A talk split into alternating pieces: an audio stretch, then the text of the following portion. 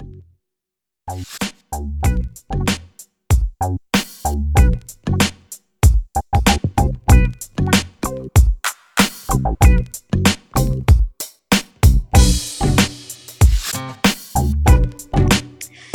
everyone, and welcome to HR Bites, a podcast and video series to bring you stories of HR professionals who bring a think globally and act locally digital HR agenda to their work. Everyday people who are driving digital transformations in their organizations, data driven and future fit digital HR leaders. This is your host, Jay Polaki, and today's guest is Jeffrey Shapiro. Jeffrey is an experienced talent acquisition acquisition leader who deeply believes in challenging the status quo. He has spent 15 years in healthcare and currently works as the director of talent acquisition with RadNet, a publicly traded organization consisting of about 8,500 employees from coast to coast. Welcome to HR Bites, Jeff. So happy to have you on the show today. I'm flattered for having me. Thank you. My pleasure. Absolutely. Could you tell us a little more about the work you're doing and uh, you know your role in your company right now? Yeah, so RadNet is private, uh, publicly traded. We are outpatient-based diagnostic imaging, which, if you think about healthcare right now specifically, it, all you hear about with the pandemic is X-rays, X-rays. Um, while that is high volume, we are also in mammography, MRI, CT, nuclear medicine, PET scans, so that's a little bit about the organization. My team right now supports our East Coast operations, which is roughly, I'm going to say around 270 outpatient imaging centers. Um, in, in terms of recruitment efforts, it is frontline staff, patient facing, it is high level C suite, marketing. We run the gamut of just basically anything that works for the organization we try to control it internally in house through our own TA team. This must be a really, really busy time for your organization. Uh, you know, uh, not just with the pandemic, but if eh, if I, um, you know, can talk about all the other stuff that's going on in the world and the different variants of everything that's coming out of this uh, you know upheaval um, this must be really a very tough time too in the organization so thank you for making the time today to be with me and to talk about your role and your work i really appreciate it you know one of the one of the things you shared with me when i asked you and invited you to be a guest on the show is a mission statement that your team created for you and i'm going to read it out for the audience uh, the mission statement reads adapt react project, plan, implement, make mistakes, learn, repeat. And I think this is a mantra that is so relevant to the times today. How has the pandemic uh, helped you, uh, you know, uh, or rather, how has the pandemic fast forwarded tech adoption in your line of work, in your HR function? And how do you see this mantra working for you today? So this mantra has been a professional philosophy of mine from the beginning. It's I think everybody under, needs to understand failure is an option. It's not an outcome. So it, it's not definite. It's not an end result. It's going to happen. The key is just learning from the failures along the way. So we could share that information with colleagues or other departments and figure out how to prevent these things from happening again in the future. As far as the pandemic, and our HR functions and adopting technology, I'm going to kind of throw you for a loop here because it's been quite the opposite, actually. So the pandemic has got us to slow down, eliminate a lot of technology, get way more granular, and get much more human connections. So wow. technology is great. Technology is a tool, uh-huh. but we've really used from mid March on to re examine our processes, everything that we are doing from some the moment somebody applies to recruitment marketing to their experience to time and stages. Uh, we've eliminated using assessments as a data point, and we've just gotten much more granular on the human to human connection. So technology actually took a backseat with the pandemic for my team over the past 10 and 10 months and change now. Wow, that's that's really throwing me for a loop. Uh, so, have you fostered recruitment through, uh, I guess, one-on-one interviews virtually then, instead of using the assessments that you used in the past? So yes, um, we we've moved much. We rely more heavily on things like this, a video interview instead of a phone interview. Um, we are still doing in-site on site hiring manager interviews because these are roles where people will be patient facing. We are in healthcare. So, as much as I would love to make everything automated through video, get you on with our hiring partners, have an interview, when, when could you come in? It is still, it would be a negative for us to rely on technology and eliminate the human to human connection of the interview. Because of who we are and what we do, our atmosphere, our environment, our outpatient settings, the equipment, these are all aesthetic things that are also a selling tool. So when I'm a tech and I'm in the world of tech and I get to see the equipment that I'm going to be working with at your facility compared to where I am now, that's something that is creating a bias without a doubt. It's, it's a selling tool for us. So we have gotten much more human approach, but we have not eliminated person to person interviews because it is a requirement of the job. You are still required to come to work. We still have patients to see.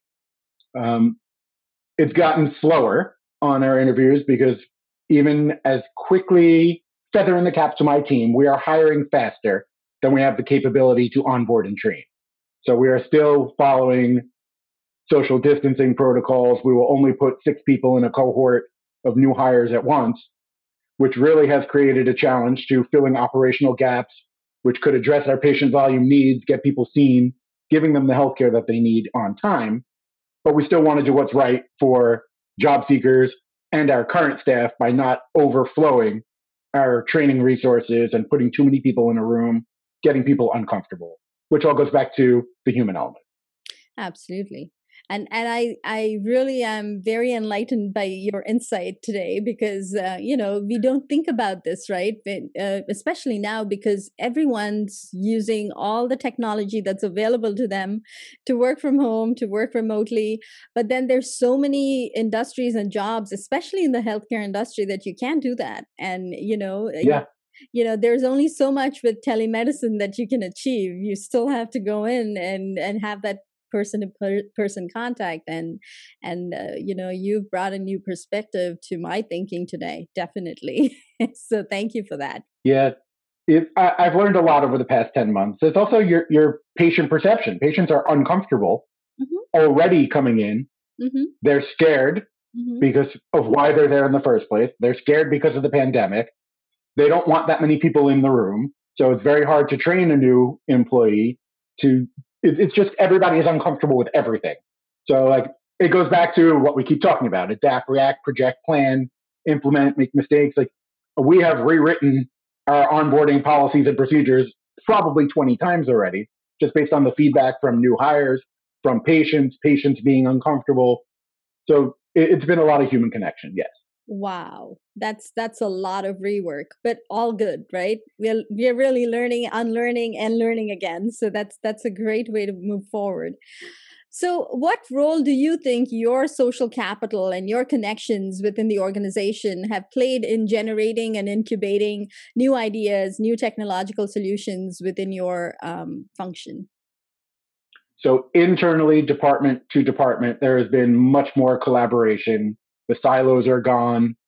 There is no more, that's not my job. Everybody has really come together. Again, the human connection, just what is in the best interest of the organization, what is going to be in the best interest of our patients.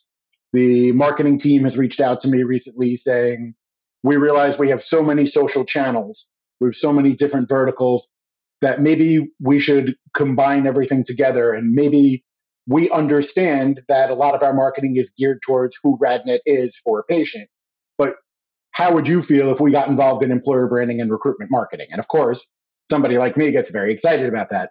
I don't need a RadNet Careers Facebook page anymore. Like I could sell TA employer branding on our main page, which has much more eyes.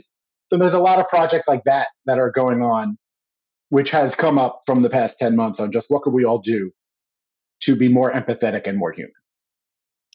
And what's one piece of advice you have for HR professionals who are looking to adopt or learn new technology in the midst of all of this, especially in the healthcare industry?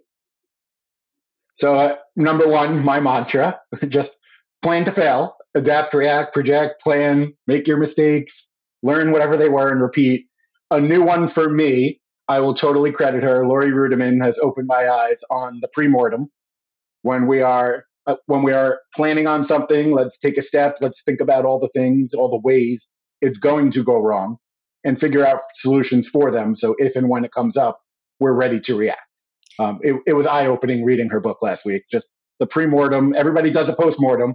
Let's all get together. Let's talk about what we learned, what went wrong. But the idea that no one has ever thought until now to conduct pre mortems was eye opening to me. Wonderful. I'm reading her book too. I haven't gotten to that part, but I'm looking forward to it. And I was going to ask you about that phrase that you used in your bio. So thank you for explaining that. That makes sense now. Um, so, you know, in the midst of all this, we've definitely, at, at least outside of the healthcare industry, started working from home remotely, most of us. And um, how do you think the HR function can prepare for this increase in remote work and working from home? Uh, because I think it's here to stay, right? It's not going away. Yeah, I, I think a lot of organizations need to look internally. There are departments like mine, talent acquisition, that is not foreign to working remote. I think some TA leaders have a real, genuine opportunity to step up and educate all the service lines that are now reacting and going remote on what it means to lead a remote team. Leading a team that is completely a remote workforce versus brick and mortar setting, you are seeing them day in and day out. It is much harder to get buy in. It is much harder to forge those relationships. You're not seeing them every day. You're not having physical interactions, looking at body language. It, it's a lot harder to manage a remote team than it is seeing them. And TA, other departments that are used to being remote, really have a chance to collaborate in house with all the other departments and really teach people what it means to lead a team and still manage because managing and leading are two very different things. But I think TA has a genuine opportunity to really be at the forefront of what what leading a, a remote team looks like. Thank you. That's very insightful. So that brings us to the question connection section of today's conversation, the fun section. Um, ready? Sure, let's do it. All right. Who is one person you've gained in your network that you think we should all know about in the HR tech world? I want to apologize to many people that I may be offending, but I'm going off of recent activity. So I, I have to single out Galen Emanuel. He has been a beacon of positivity, very aligned with me on behaviors. But more importantly, from scratch for 2020, I wanted to rewrite the self evaluations of my team, how they self eval, and what Galen actually taught me called a team happiness survey. So I dropped everything that our organization has used in the past on self assessments, performance management, and really just rewrote it from scratch. And everything I wrote, he put eyes on. He gave me very great observational feedback. So if, if anybody needs somebody that they need to reach out to or should be connected with, it is absolutely Galen for now. And I'm apologizing to many other people. Caveat, I'm not offending anybody. No worries. What's your favorite HR podcast? So again, I'm going to be a, a, political response here. There are a lot of great industry related podcasts, so I don't want to single anyone out. So for me, I would absolutely go with Finding Mastery, which is by Dr. Michael Gervais. Um, he is a high performing clinical psychologist who deals with people who are under high stress, high pressure situations, professional athletes, Olympians, surgeons. And he is studying where Brene Brown studies the shame and guilt and owning your story. He is really digging into what is in the mindset of these people at the most high pressure situations and how are they excelling where other humans are not. And what we do in HR and TA is very human related. Human behavior is, is something I'm very into. So finding mastery. And now I don't offend anybody with an HR podcast. no, you won't. And I'll link the, you know, that link to the podcast in the show notes for everyone. What's your favorite LinkedIn Learning or e learning webinar series for HR Tech or HR? In 2020, I enjoyed Bamboo HR and ERE Digital. And off the top of my head, for this year, um, I don't remember the exact date, but March is the HR Tech Conference, which is free and virtual this year. And there's some really great headliners that I'm very excited to be sitting in my computer watching and learning from. Great. And what's one um, way you like giving back to the HR community? Uh, doing things like this. Um, I'm into Clubhouse now, just sharing, interacting, mentorship with some people that are out there that want, they know where they want to go in their career, but they're at the very beginning answering questions. Uh, thought provoking engagement through social channels is one of my favorite things. I like to make people think, question processes that, that they're using to see if there is a better way. And given the upheaval of all things work in 2020, what's one workplace trend you think is here to stay? Compensation transparency, without a doubt. I, I, it's going to only get better and better for the job seeker, much more challenging for the employers. But we're no longer going to be able to post job title X is going to pay 10 to $35 an hour. It's just not realistic. Or you're not even going to be able to post your job with no compensation information. We need, we need to get equitable. We need to be transparent on top of the fact that there's a, mm, three different job seeking demographics in terms of generations that have no problem talking about how much money they make. It's not taboo anymore to tell your friends what you are being paid. Absolutely. So, thank you so much for sharing your insights today. I greatly learned a lot from you today, and I'm sure most of what you've said resonates with a lot of our audience as well. How can anyone reach you online if they really want to learn more about your work and, you know, all the different insights that you've presented today? So you can find me by my name, Jeffrey W. Shapiro, on Facebook, Twitter, LinkedIn, Clubhouse. I am not on Instagram. I don't know why. I just never bit the ball, bit, bite the bullet. but I am an open networker. Um, I am always ready, willing, and able to talk and learn from anybody. Absolutely. Thank you so much. And thank you, everyone, for tuning in today. I look forward to bringing you more fantastic global stories of HR professionals leveraging technology in their work. Have a great day. Thank you.